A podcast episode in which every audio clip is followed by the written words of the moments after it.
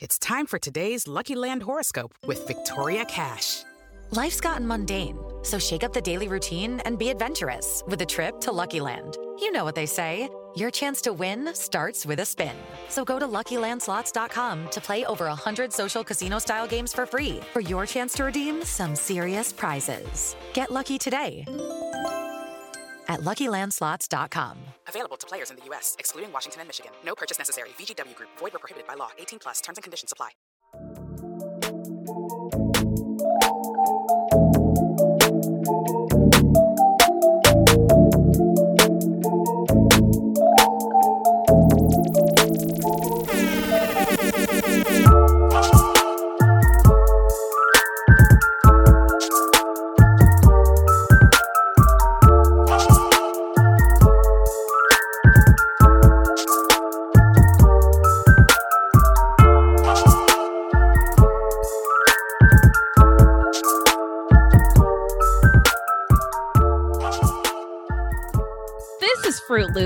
Doing a video club. I'm Wendy. That's Beth. And then there's Minnie. And Marlene is joining us. Yay! I don't have my sound effect board. I would do an applause. Um, and we're Fruit Loops. And we watched We Own This City, a document. No, it's not a documentary. It's a show and it's on HBO and it's based on the book by Baltimore Sun reporter. His name is Justin Fenton. Uh, and they wrote We Own, or no, they wrote We Got a Monster. And that's what we watched last month. And we were like, Yeah. let's check out the dramatization of all this nonsense going on in Baltimore. And I am glad we did. Um, the series chronicles the rise and fall of the Baltimore Police Department Gun Trace Task Force and the corruption and moral collapse that befell an American city in which the policies around drug prohibition and mass arrest were championed at the expense of actual police work and human beings. Um, it was directed by Reinaldo Marcus Green, written by David Simon, and um, HBO has a companion podcast, which leads me to my next point. Yeah. I a companion podcast. Oh, yeah.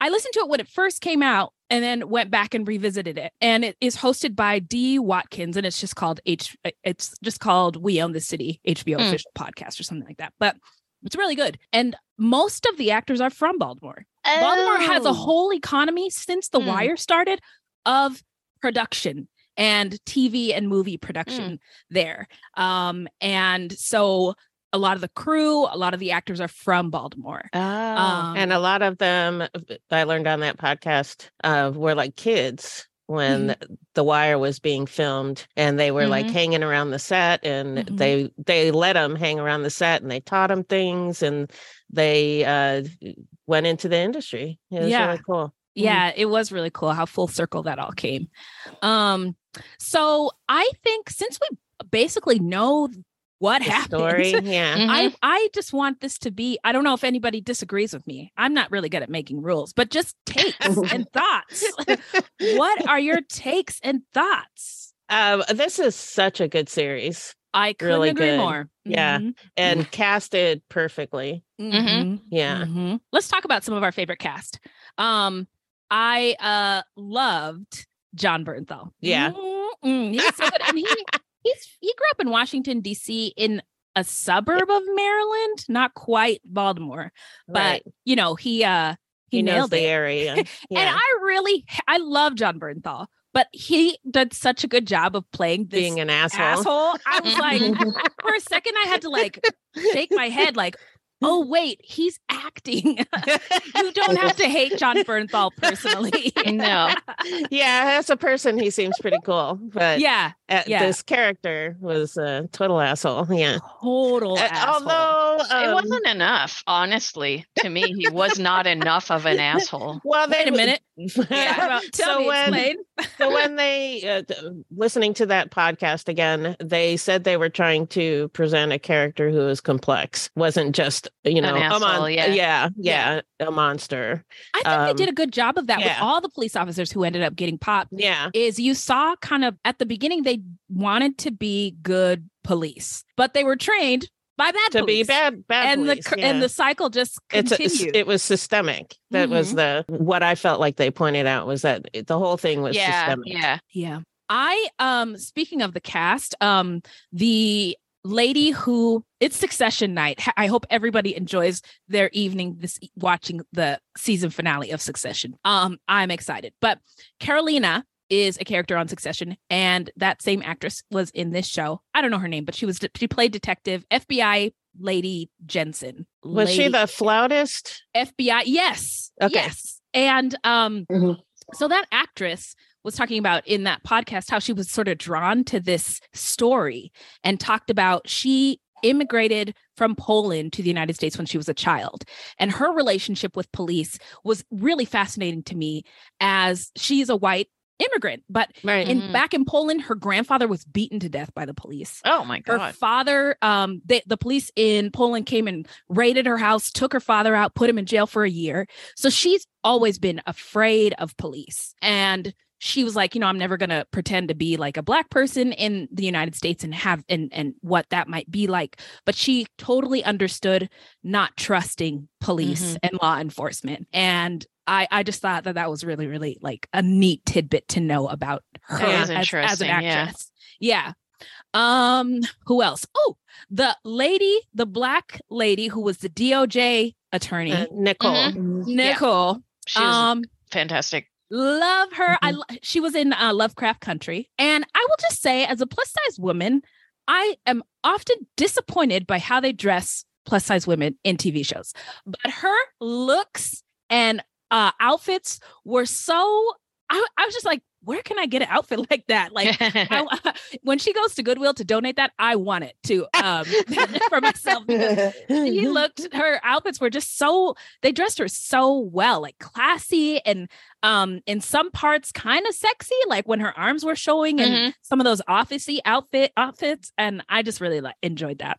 Um Something else interesting about her is she's English, or yes. she's originally from Nigeria, but Yes. uh, lived in the UK, and she has an English accent. Mm-hmm. Mm-hmm. Mm-hmm. Um, what else did uh any other thoughts about the cast? Uh, well, there when you were mentioning The Wire earlier, the the guy that played Sean Suiter, he was actually in The Wire as Yeah. a kid. Oh, yeah, no. he was like a young young gangbanger type Wow. kid in wow. The Wire. Yeah. Ooh, we'll yeah. talk about that Sean Suiter hmm case Yeah. in in a minute. But I Yeah. had I don't I didn't know that. I've never I've Mhm. seen two episodes. I of had The to look him up because I kept seeing his face. I'm like, I, I know him from something. What do I know him from? And I looked it up. I'm like, oh my god, he was that kid in The Wire.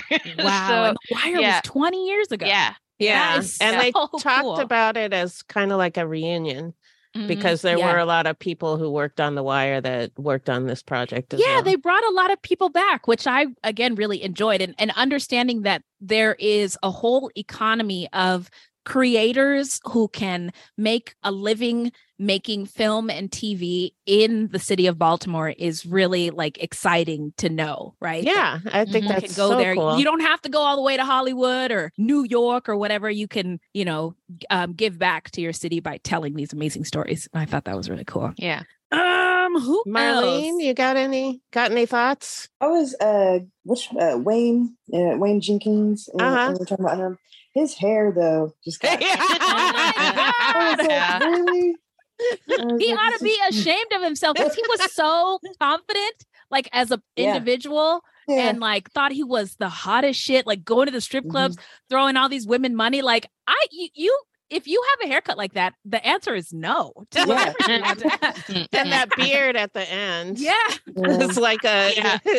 Amish beard. yeah oh my gosh uh yeah his um beard the beard department could use some work i will say with, with I also program. thought Hersl was kind of a bigger asshole right Oh there. yeah, he was Oh, disgusting. yeah Yeah. yeah and was was that guy absolutely in the disgusting. in Oh, the yeah. wire Uh, no, he was in uh, Dead Poet Society. I had to look him up too. yeah, Oh, he was yeah. another one. I was like, I know him as a Yeah, young person. What was he in? yeah I mean, he's been in a ton of Uh, stuff. yeah, but- he's or maybe he was in The Wire. actor. I don't know, but he, I, I, I knew him from uh, Dead Poet Society. got it got it Yeah. yeah Oh, i Captain, um my captain.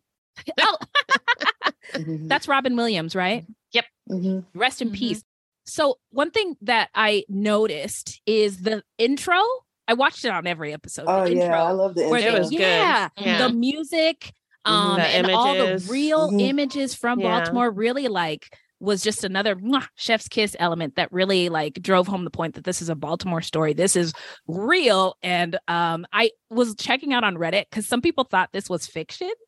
oh, really? Oh. Yeah. And the, and they were like blown away when they realized this really happened. Yeah, so Oh, man. I was curious about that too because I don't remember when when it happened. I don't remember reading about it, and you know, I'm I'm usually on top of the news. And uh, they made a point in the podcast that this this all broke during the Trump administration. Yeah. yeah. We were was distracted by every some, some fucking other day. stuff. Yeah. Yeah. So yeah. that must be why I missed it. there was a lot going on at that time. There was. You know, yeah. I one of my um thoughts that I jotted down was the parallels between Trump and Jenkins. Did Yeah, anybody kind of just how brazen they yeah, both were? and just like you're above the law. Com- yeah, know. above the law, complete and completely motivated by greed. Yeah. Yeah. Mhm. And narcissism. Yeah. Mhm. Mhm, Mhm. mhm. What else? Oh, this was interesting. I learned this from the about the HBO podcast about the show about that Frederick Douglass lived in Baltimore. Yeah. and it turns out, and the intro made me th- connected this in my brain. Ha- Baltimore has a really rich history that I hadn't even considered, about yeah. music, jazz. Mhm. That that trumpet that's playing during the um intro is really rad.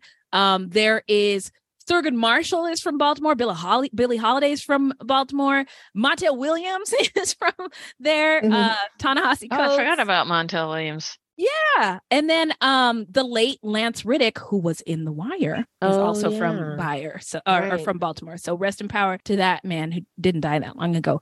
Um, and then um, what's my next thought? Oh, just how powerful police are. But then they want everybody else to follow the law. but Yeah. they don't have to do it, which is so yeah, fucked up. wild. Yeah. And I don't know how anybody else feels about police abolition after watching this, but I'm I'm I'm more convinced than ever. Yeah. I can see how people would think it's fiction because it is so So bizarre. Hard to believe. it- Yeah. Yeah. Oh my! It's, we're uh, my friend and I we binged it and finished the last one today earlier, And then I, yeah, it was just so it's outsta- uh, astonishing. Really, I'm like, what? This actually Yeah. happened? Yeah, going in people's houses, hunting people for their money Mhm. and their drugs, and people lost lives like that Yeah. scene.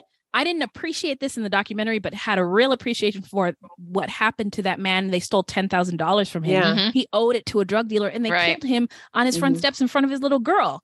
Right. Um, and then that family who that uh, man was talking about, they they he just cashed his check, was taking pizza home to his family. Mhm. He, you know, they affected people's livelihoods, um, people's abilities to get jobs. Like it, it really the ripple effects are infinite. Yeah, I thought they did a really good job showing that how Mhm. how it affected all these people. There was the one uh, interview they were doing with one of the cops, and they were talking about the guy. The, I forget what his name was. Uh, Devon, the one they stole ten thousand dollars from Uh-huh. and, and was killed. They asked him about that, and he was like, "Yeah, you know, we just took money. You know, didn't hurt anybody." And they're like, "No, yeah. he he died because you Mm. took that money." And the look on his face was uh, priceless. Yeah yeah. because he didn't realize or you know it's it's, it's well, it was a the narrative they were telling themselves Yeah.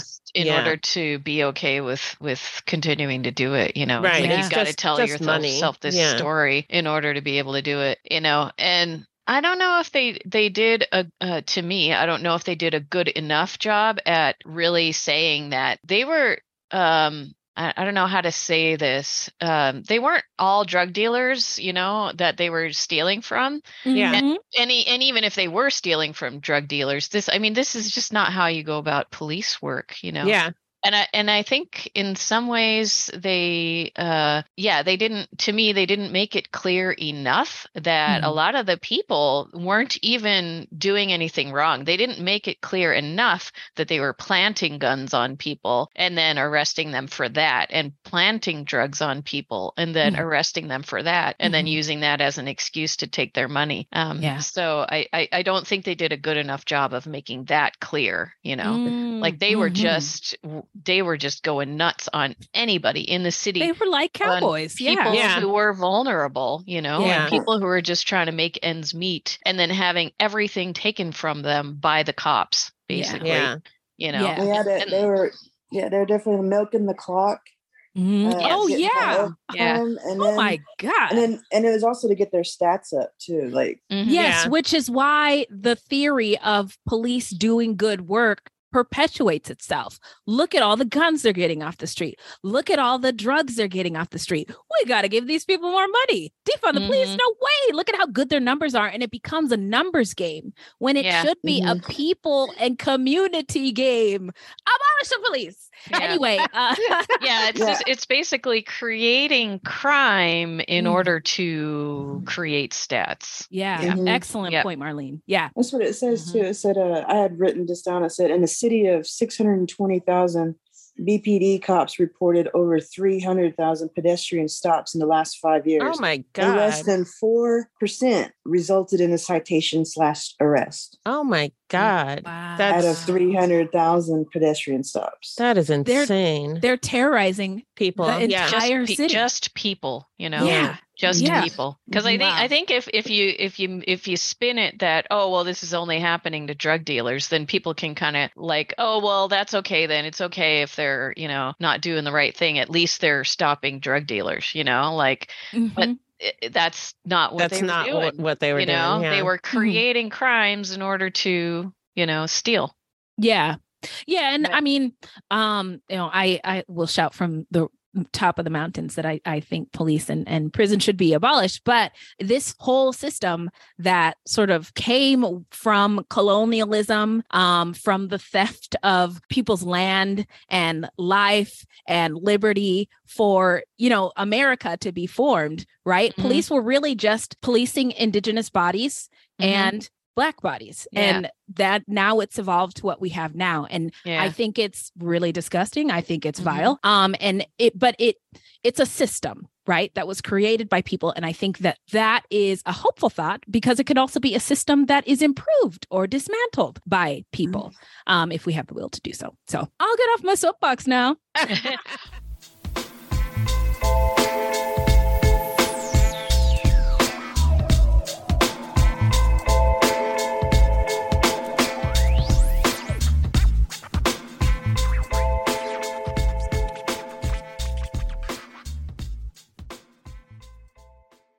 Our bodies come in different shapes and sizes, so doesn't it make sense that our weight loss plans should too?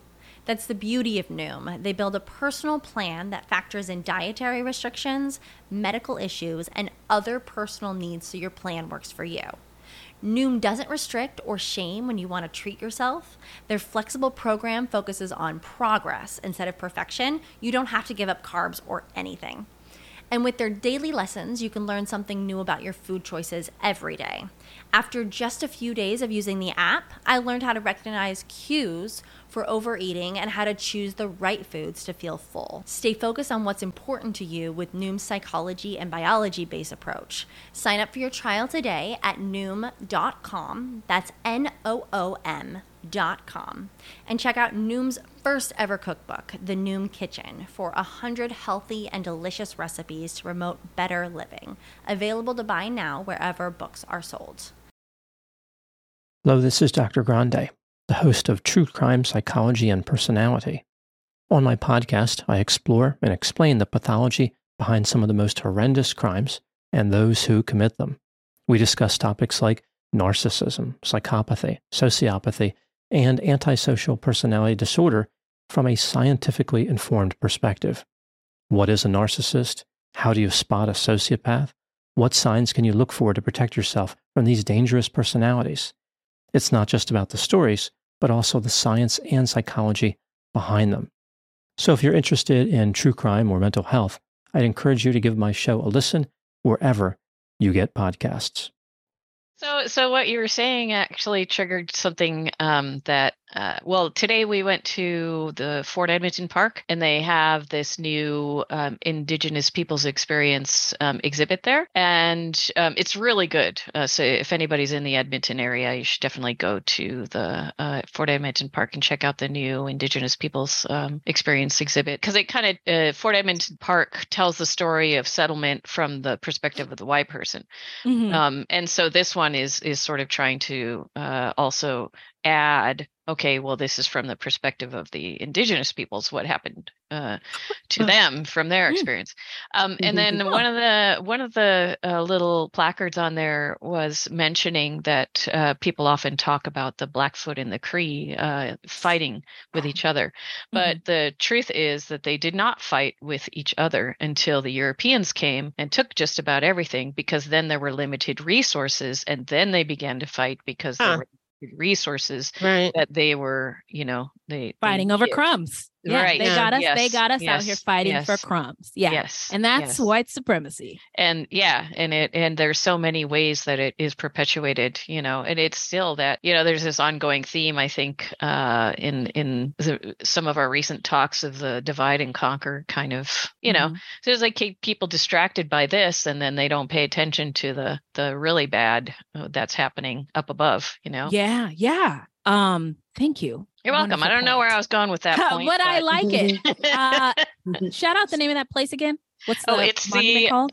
Oh yeah, so it's the Indigenous Peoples Experience Mhm. uh, exhibit at the Fort Edmonton Park. So if you're in the Edmonton area, uh, stop by and check it out. Right on. Yeah. Um, I had a thought that what is go- what they showed us was going on in Baltimore was I mean, it was so wide and so deep, but this is not the only police department here Mhm. on this continent that is do is doing this, or This kinda thing. this kind of fuckery. Yeah. Yeah, Maybe worse or or not as bad, but it's it's got to It's be happening. a yeah. lot of places. I'm thinking of the LA County Sheriff and that, Oh, yeah. that nonsense that's going on over there in their gangs. Um, that Oh uh, yeah, you that's get right. brownie points for murdering people. um, yeah, Yeah, uh, the- what do they call that gang? I well, forget. there are there there's a, m- many. There's dozens of LA County sheriff's gangs, and um, they are white Wait, this sounds like West. Th- sorry, this Oh. sounds like uh, death. The death squads that Yeah. you're talking about Yeah. in Brazil. exactly. uh-huh. Yep, Exactly. and they- What? they have Yeah. tattoos Holy that shit. um Wait, identify and this them. is sanctioned by the, or are They- they? They're not doing anything about it? They're not doing anything about it. They're right, just it's- turning the other cheek. Mhm, But there's a Uh, new LA County sheriff now. turning a blind eye. yes, there's a new LA County sheriff now. Um, he is trying to fix the problem, and several um, LA County sheriffs um, are being um, subpoenaed to testify about their involvement in LA County sheriff gang activities and crimes and extrajudicial killings. Um, but they're saying that having to testify is a violation of their civil rights. So there's some sort of weird like fight that they're trying to put on to prevent having to answer for their actions. But this is something I'm following. So I'll have more updates uh very shortly. Okay. But the yes, the LA County Sheriff's gangs have been a big problem since Jeez. basically the 60s. Um, and communities of color have been sounding the alarm for the whole time. Um, but it's only thanks to really, really good journalism is uh, coming to light. So oh, um. Thank, thank God for good journalism. mhm, Yeah, mhm, it still mhm. exists. What? Yeah. Yeah. yeah. Yeah. I think there was Um, one particular gang that I became aware of, but I don't remember what they were called. Um, well, oh, uh, I don't know. They they have really um scary sounding beans. names. The, the jelly beans was like the sharks or something. Yeah. yeah, it's something. I They're they're really like. Oh, that doesn't sound good. It, it's, it's a bad taste in your mouth. Um, what was I going to Jelly say? Oh, um, that would be my gang. Yeah, the, gum, the, the gummy sharks. Yeah. the gummy shark. The rep your rep your set. rep your set, Bev. Warm fuzzy kittens. yeah. um. Oh, uh, so it was six episodes. Um, and Mhm. remember when we were watching the documentary, we talked about Johnny Step or Donnie Step, not Johnny Depp, the Yeah. the bail bondsman. Yeah. the bail bondsman. Yeah, yeah. Yeah, he was played by sort of a more like grotesque kind of Yeah. Yeah, figure. I I have to admit I didn't figure out that that's who he was supposed to be until like the sixth episode. I was yeah, like, hell is he this didn't guy? really look like the guy who was featured in the in the documentary. and he but- kept like he didn't they didn't explain well like who he was he just kept Yeah. showing up at his house and i thought he was like one of his supervisors and and i was like uh yeah, it was it was very confusing to me. I Mm-hmm. thought it was this the guy was supposed to be one of his supervisors from the uh from the police department. And then he was like going over to his house for advice or something, you know, and Mhm. um this this story was so complex that it Yeah. was difficult to keep track of it could have used a couple more on. episodes, Mhm. right? They- Yeah. They, could have extended it just maybe two or three more episodes,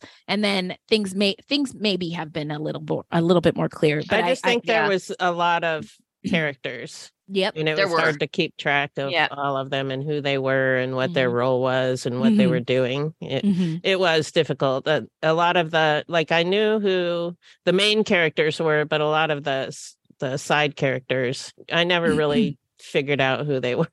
yeah, I wasn't sure if some of them were actually made up characters that were meant to just sort of represent uh, a sort of type. So Nicole, she Yeah. was not a real character. Okay, that's what I was wondering. Okay, I was like, okay. 'cause I- That's I, I the was only wondering if she was supposed to be sort of representing Ivan Yeah. Bates in this story. But she was an effective character in in Yeah. the story Yeah, yeah, it forward was- and it getting was us good, to yeah. see. Mhm. w- She like was yeah, she was used as sort of like the the viewer. Like Mhm. she's figuring things out, she's sorting things out. Um and so you're along with her for the ride. She's the only one that I know of that was made up. All the other ones I think were real people. Okay. Okay. Um, let's see. Uh the overtime thing, I can't remember it was if it was Marlene who brought it up, but the when they were talking about their how their overtime paychecks were basically double what they Yeah. already Yeah. made, I was like, wow. and they weren't Yeah. actually working overtime. Right, right. you can Yeah. do that. Yeah, how did I didn't really understand how they did that. They're Yeah. just fudging the paperwork. hmm But and then there was a conversation in one of the scenes at the end with the mayor, and they're trying to talk about like the budget, and the commissioner was like, "Well, we're gonna have to cut somewhere," and she was like, "Well, you're not taking away from the kids, not my babies." Um, but it makes total sense. I mean, this money has to go somewhere. This taxpayer money, right? So if they're fucking up and fudging their overtime, what does that do for the It's schools, robbing the social taxpayers problems? and- yeah Yeah. Mhm. Yeah. pension and retirement funds. I mean, everybody is harmed by So they were robbing corruption. everybody. Exactly. Seriously. What? yeah, they were. Every were. yeah, the whole the whole and um The whole settlements city. that they had to pay out for Oh yeah, police millions of brutality. dollars. Yeah, yeah. Speaking of millions of dollars, you know that guy who got ki- the 80 year old man who got killed in that Yeah. crash which comes back over and over again throughout the the series one of the men who got popped for the planted drugs um did get like 8 million dollars from the city of Baltimore. Oh, and he left Baltimore cuz everybody knew he got this money and he was Yeah. they were fitting to rob him. So he left Baltimore and he was in the car with his fiance and he had PTSD from this whole situation. Yeah. he was getting real paranoid and he shot his partner um because Oh. he thought she was stealing from him so I think that he went to jail maybe for a little bit. I don't know if he's still there, but you know, again, uh, just that's uh, another. You can't get away from the ripples. They're Yeah. so vast. Yeah. Um. Oh, I wanted to just say, I don't know if anybody noticed Wayne Jenkins' drink preferences, but what a bitch! yeah. So Mike's Mike's Hard Mike's hard Lemonade? lemonade. He should go to jail for that. Uh, wine coolers, sir. Yeah. God, I was I was embarrassed for him. oh, was he was he actually ordering a wine cooler? I thought he was Mhm. doing that ironically. No, he I was. didn't. No, I didn't think so because it came up more than once in the Okay. show. I only noticed it the one time, and I thought he was like making fun of somebody by ordering a wine cooler, but he was actually ordering. He a was wine actually cooler. ordering a wine cooler. Those things are terrible. I know. like, uh, can I just have a headache instead, please? Thank you. Yeah, it's gonna give you one anyway. It's like that's what I used to drink when I was seventeen. I mean, twenty-one when I first started drinking. Uh, garçon, garçon, do you have the Zimas back there? It was, yeah. Some strawberry fields. Boone's Yeah. Strawberry Farms, or yeah. yeah, or Flash Strawberry. Hill, whatever it was. Yeah, whatever it was. Yeah. my um what else oh so they got into the um uprisings after the murder of freddie gray in the um paddy wagon right he Mhm. freddie gray saw the police and was scared i don't know why police are so baffled by people running away from them being afraid because Yeah. a lot of times they will kill you so Freddie Gray runs away. They put him in the car and give him a rough ride. The city erupts. No justice, no peace. And they had actual footage from Yeah. um, Maybelline Mosley. Is that her? M- Mosley. Anyway, she was the state's attorney. They were like, she, um, the police were like, "Mm, they're not being nice to us. um, and were basically like against the citizens for being upset at them for Right. fucking for fucking this Yeah. up so royally. Yeah. Um, and um, the actors were provided a therapist on the set Oh. because of these really challenging scenes, which are really not that old um, and keep and happening. some of them had experienced it at, Ex- when it happened. Yeah. Mhm. So the therapist was available to anybody who needed it um, when they were shooting these really, really difficult scenes. I thought that was so cool. Yeah. Um. So one thing when when you're talking about the um the uprising and then uh afterward the the police uh, basically saying well we don't like being criticized for how we do our job so now we're not going to do our job mhm. um and at one point they they referred to the resultant slowdown and I, and and I did not like that choice of words because to me uh the resultant slowdown of the police to me that implies that the uprising caused this slowdown of of, of work and Mhm. in reality it was a choice Yeah. you know uh, how many of us when we're working if somebody tells us we need to do a better job how many of us are allowed to go oh you don't like how i'm doing my job well i'm just not going to do it and you're going to have to pay me anyway you know it's like I'll how wait. many of us I'm do waiting. that right I'm waiting for anybody to tell me Anybody? if that is okay to do. Uh, Yeah, I'm done no. waiting. Nobody Yep. said a word. So Yeah. anyway, one of- one of the results uh, uh, from that was um, Wayne Jenkins and his squad. They were still out there doing their thing, and they got a lot of praise for it. right So Yeah. yeah, Yeah, I thought that was really um I I loved that scene because there was some there or the scene afterwards when Jenkins was sitting in like some cop break room with some other Oh, cops yeah. and they were they were listening to Maybelline Mosley say I've heard your pleas for no justice and no peace and I'm going to charge these officers with I think manslaughter or murder and then he was like how He could she do that? yeah he shit, lost he was like how dare she? Uh, we're just doing our jobs. The outrage was so like hilarious to me because it was so un necessary and unwarranted but then i it also spoke to how complicated you know wayne jenkins was he really thought he was a good police officer well, just like when he one of the prosecutors said something about him being a dirty cop, he got so flew off the handle. incensed. yeah Yeah, and he was like they're in a strip club, and he's just going off about it. Mhm. Mhm. and and his uh coworkers were just laughing they're like well you kind of are like and he's like no no not like that. Yeah.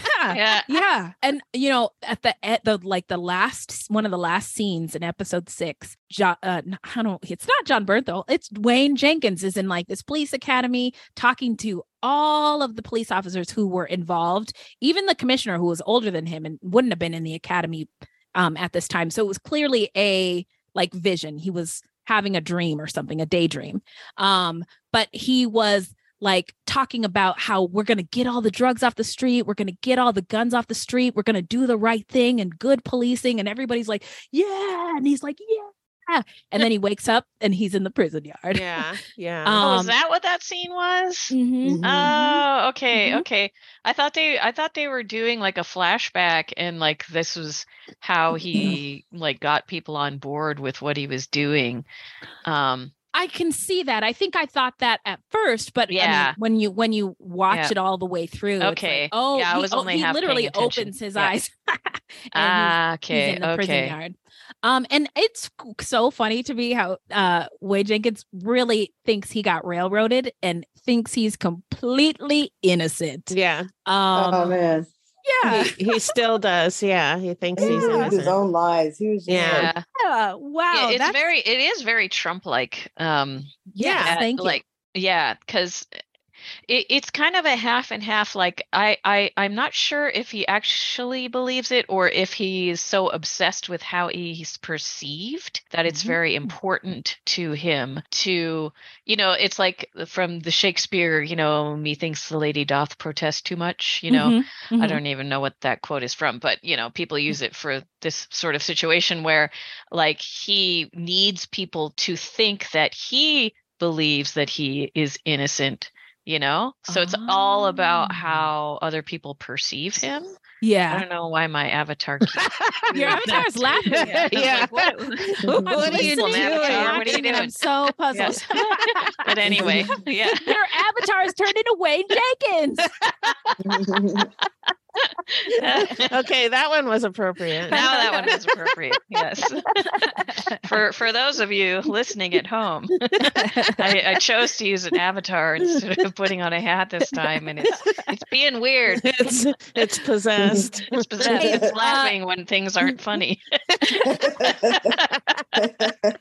This movie does laugh, and I enjoy it. I enjoy No, it. I, Keep it yeah, up. I like I like it. Keep it up, All right, I'll, I'll keep it. so I wanted to talk about the controversy about Sean Suiter's death. Oh, Yeah. Sean Suiter Mm. was the officer present when that um, crash happened and that 80 something year old man died after the crash of a heart attack. Um, and he ended up leaving that gun trace task force squad to get on the homicide. And I think he thought, you know, I'm out of there, scot free, hands is clean. I don't got to worry about anything. That's all behind me until the feds come knocking on his door. And he was supposed to testify, I guess, later on that day or the next day. And he, there's a scene where he's driving around with his partner and he pretends. He says oh i see a criminal over there. We gotta go get him. And his partner's like are you sure? Okay dude i'll just go with whatever you say. And they get out of the car and he's like no i think he went this way. He was wearing this and that. And his partner's like i don't know what you're talking about but i'll stand over here and get your back. And then he goes down an alley and you hear three gunshots and they find him with a gunshot wound to the mm-hmm. head this mystery assailant nowhere to be found. Um and his partner didn't see what happened. He just heard it. And so the controversy is did sean suiters unalive himself successfully or was it a murder? And the it really is you know it depends on who you ask um what what the thoughts are. I don't know if you Mhm. guys thought about it what you bel- what if you have any take on it or or what Well, I, I looked it up after, Mhm. um, and it says that he was shot in the head at close range with his own service weapon, which was recovered under his body. So, um, how does that and happen? and and it says that blood was found on the inside of Suiter's shirt sleeve.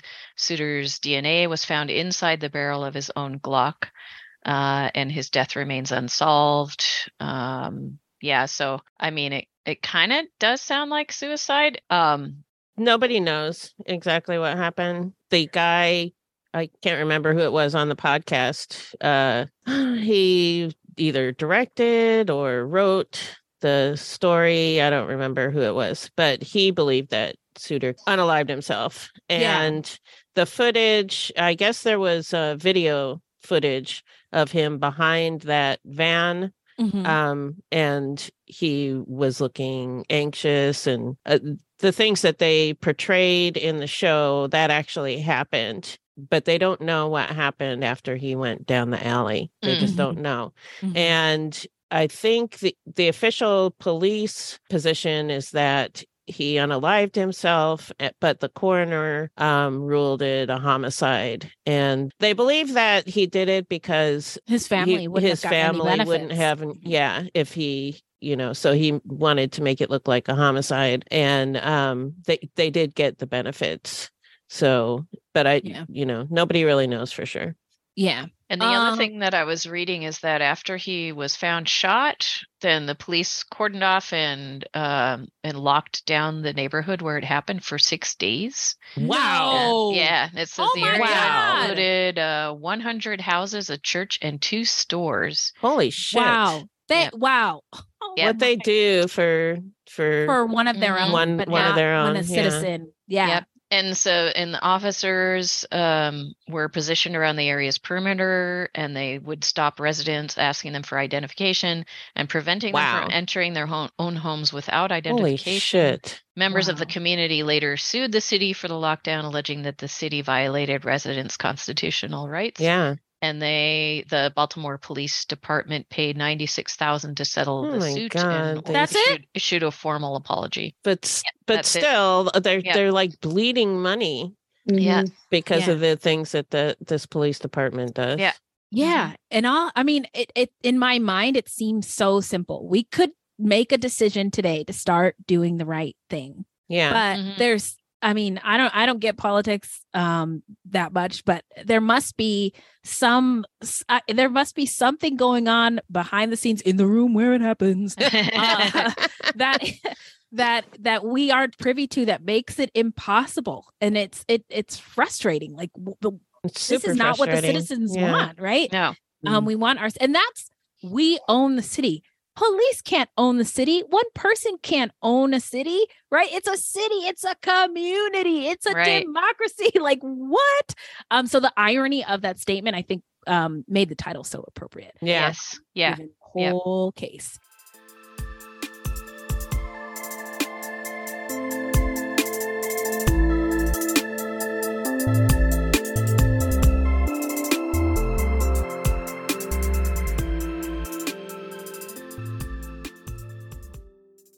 I want to take a moment to tell you about my podcast, Carol Costello Presents Blind Rage. In 1984, a woman named Phyllis Cottle was abducted in broad daylight, tortured, and left to die in a burning car in Akron, Ohio. At the time, I was a rookie reporter covering this horrific story. Since then, I've reported every kind of crime imaginable. I've been able to leave most of them at work, but not this one, the one that buried itself under my skin and stayed put.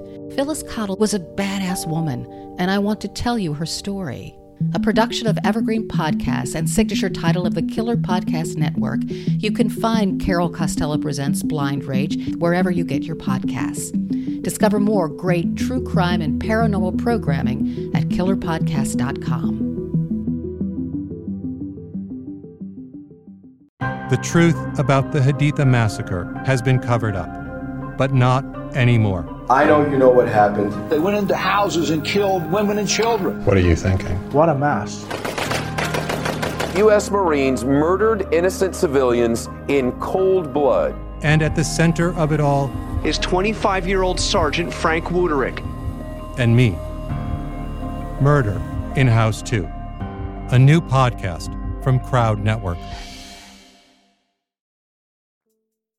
Um, hey, I wanted to talk about there were some great monologues in this series. Um, uh, let's see. Uh, there's the Jenkins monologue when he says, We own this city after he got given the the gun um trace task force.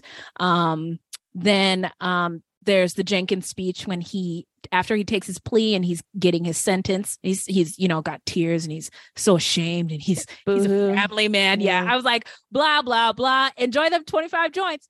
Um and and my how the tables have turned. You hate to see it. Actually, and by hate to see it, I mean I love to see to it. see it. Yeah. um the DOJ lady's speech about growing up in her neighborhood in a wealthy white neighborhood and how she Mhm. turned out okay but she talked about the abuse her brother suffered at the hands of the police and i thought that was a really like it really got me that speech. And then um the commissioner's speech at the end when Mhm. um he was talking about accountability and he had all these plans to, no more plainclothes police officers. We're not going to count you know beans anymore. We're going to it's quality over quantity. And he admits that they should have known that there was all this corruption going on um and then he got fired um and then yeah, there well, was they a- needed somebody to pin everything on so that they Yeah. could make people feel like they were doing something. yeah make people Mhm. feel like they were doing something that's Yep.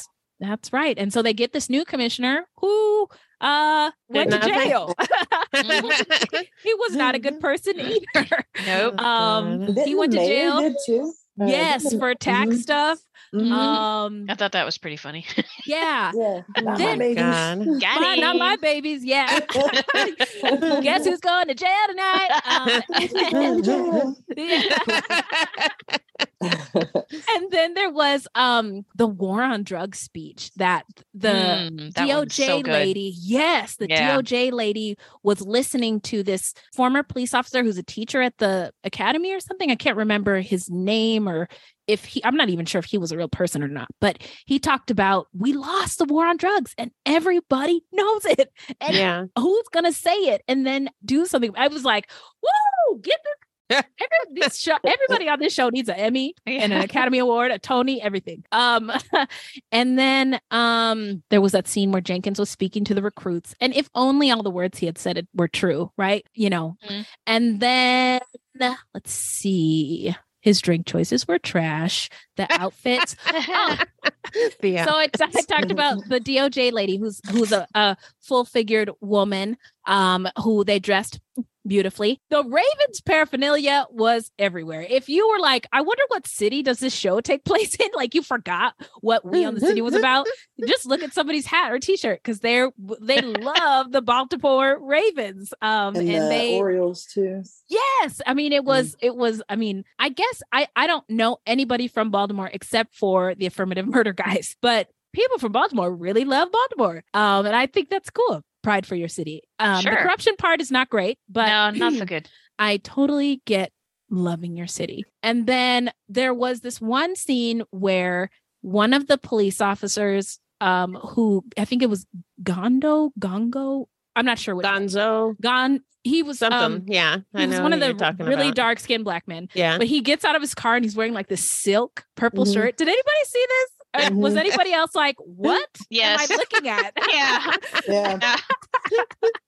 it was the early 2000s. I guess maybe that was a thing at that point. I don't know. Um, but that was not a wonderful costume choice. But and it's, it's like if the buttons were like unbuttoned in the at the Yeah, I was. Yeah, I did know. I did notice that one. Yep. 'Cause um, he's he's a good looking actor, but then yeah, and that's what made the shirt stand out.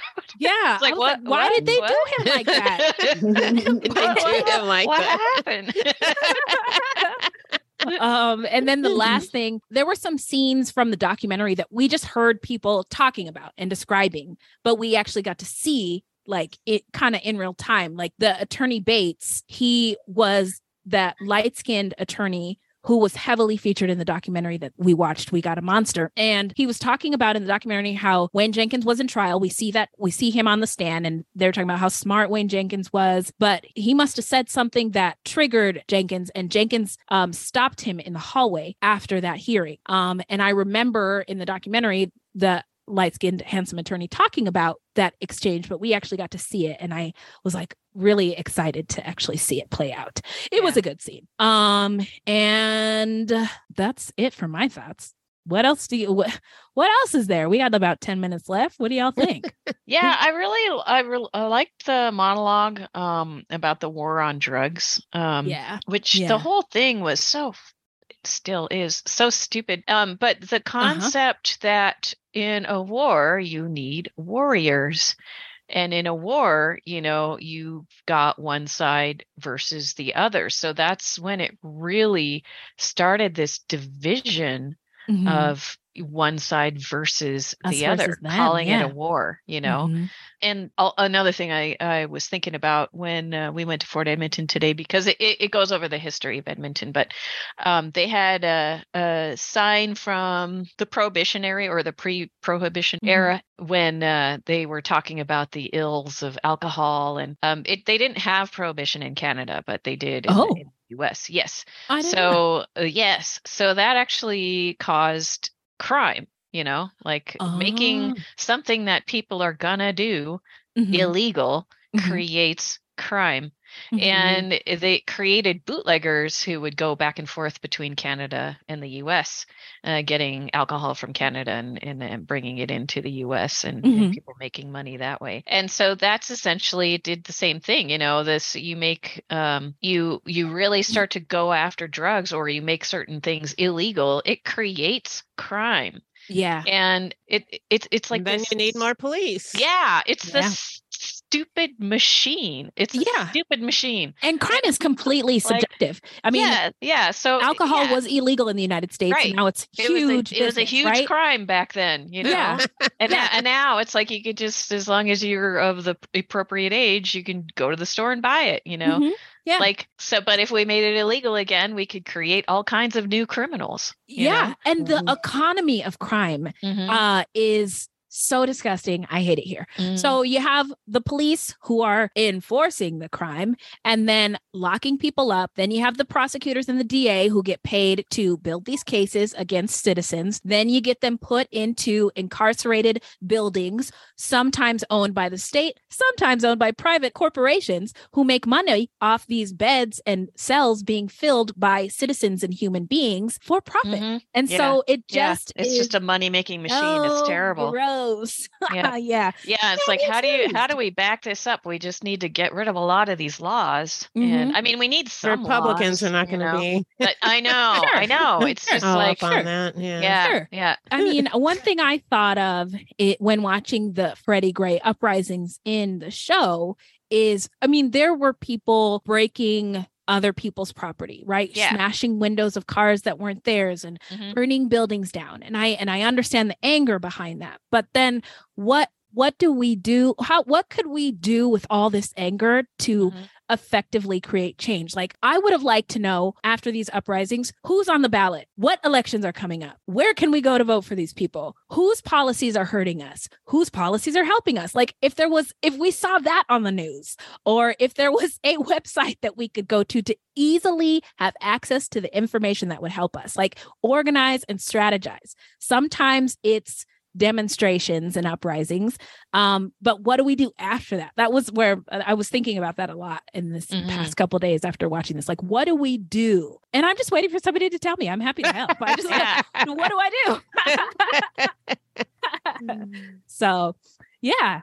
Um, but this was really, really good. I might even It watch was it good. again. Yeah. I think I need to watch it again because I think um I think it the fact that I had watched the documentary first and I already knew what happened what Mhm. started me focusing more on um evaluating whether or not they were doing a good job of retelling the story instead Mhm. of Just letting it tell me the watching the story, that they wanted yeah. to tell me and it wasn't until the last two episodes where I really let it go and and let them tell me the story they were trying to tell me instead of you know Mhm. um, so I think I need to watch it again with a new set of eyes. Uh-huh. Yeah, with some of the things that you've you guys have said, um, and and maybe I would get something. I different listen to of the podcast too. It's, it's yeah, really good. It's really Yeah. Helpful. Like it, it, it had me going, oh, oh, okay. Yeah, like yeah. it just made it more. I'll I'll listen to a podcast about anything, but especially a TV show. yeah. What Any do you final think? thoughts, Marlene? Yeah. I wrote uh I thought Wayne Jenkins' descent from grace was pretty sad too. Like he had a shitty trainer or what would they Mm, call him? Yeah, yeah. Yeah. What, Like, he what are they called? was- Mentor? Yeah. Mhm. But yeah, that, and I was we were talking about that how it trickles down. Like you teach someone bad habits and they're gonna teach someone bad habits. And because it looked like he was trying to uh how they all are, how they're so gung ho and trying to be a good cop fresh out of the academy. And then they're like, Yeah. nah, F all that. This is Yeah. Baltimore. Yeah. Like, Yeah. Yeah. Yeah, I I wonder. I wonder sad. about that sometimes. That um, because I've mentioned before, I I dated a, a police officer for a while, and he was fresh out of the academy, and he was, you know, I want to help people and all of that sort of Mm. thing, and and I wonder sometimes, um, I wonder if he's still got that mindset or if they managed to If drag he's him been down. spoiled. Mm, Yeah. Jaded. Yeah. Yeah. Yeah. Yeah. Ruined. yeah. Yeah, Yeah. but it, I think it's it can't be an easy job and I think that kind of similar to like if you're a therapist and all you ever deal with all day long like there's actually a high suicide rate for psychologists psychiatrists Oh, I didn't know that. yeah um and uh i- if if all you see every day is is people with really difficult problems um, and struggling and struggling and and I think it starts to color your thoughts after a while. And so I think you know with police officers, if if all they're focusing on is uh, criminals, criminals, then they start seeing everybody as criminals. You know, and I Mhm. wonder if there's something we can do to make the job less that. You know, I don't know. Uh-huh, uh-huh. Like Yeah, because I mean, I, I agree that, that it's broken. The way that police work is is done is broken.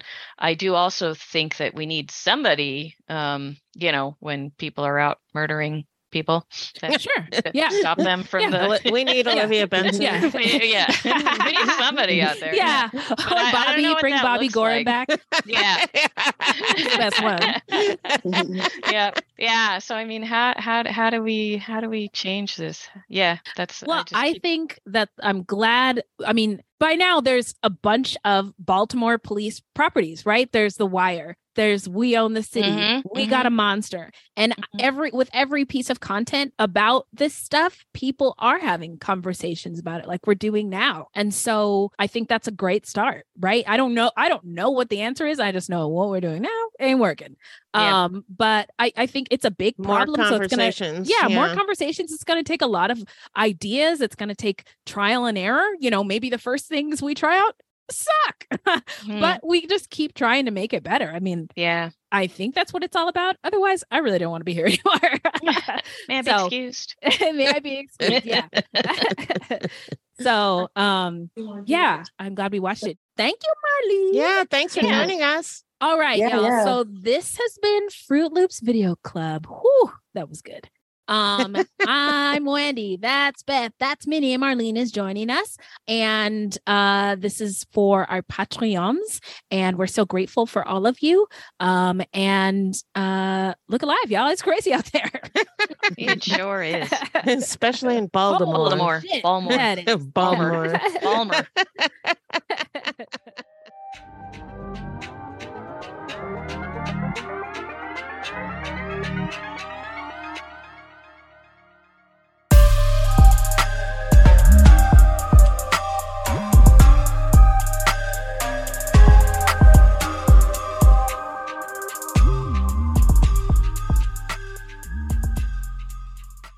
I'm Victoria Cash. Thanks for calling the Lucky Land Hotline. If you feel like you do the same thing every day, press 1. If you're ready to have some serious fun for the chance to redeem some serious prizes, press 2. We heard you loud and clear. So go to LuckyLandSlots.com right now and play over 100 social casino-style games for free. Get lucky today at LuckyLandSlots.com. Available to players in the U.S., excluding Washington and Michigan. No purchase necessary. VGW Group. Void where prohibited by law. 18 plus. Terms and conditions apply. From DNA testing to the Dixie Mafia, Crime Capsule brings you new stories of true crime in American history. I'm your host, Benjamin Morris. Join us for exclusive interviews with authors from Arcadia Publishing, writing the hottest books on the most chilling stories of our country's past. You can find us wherever you get your favorite podcasts or on evergreenpodcasts.com. Crime Capsule History so interesting, it's criminal.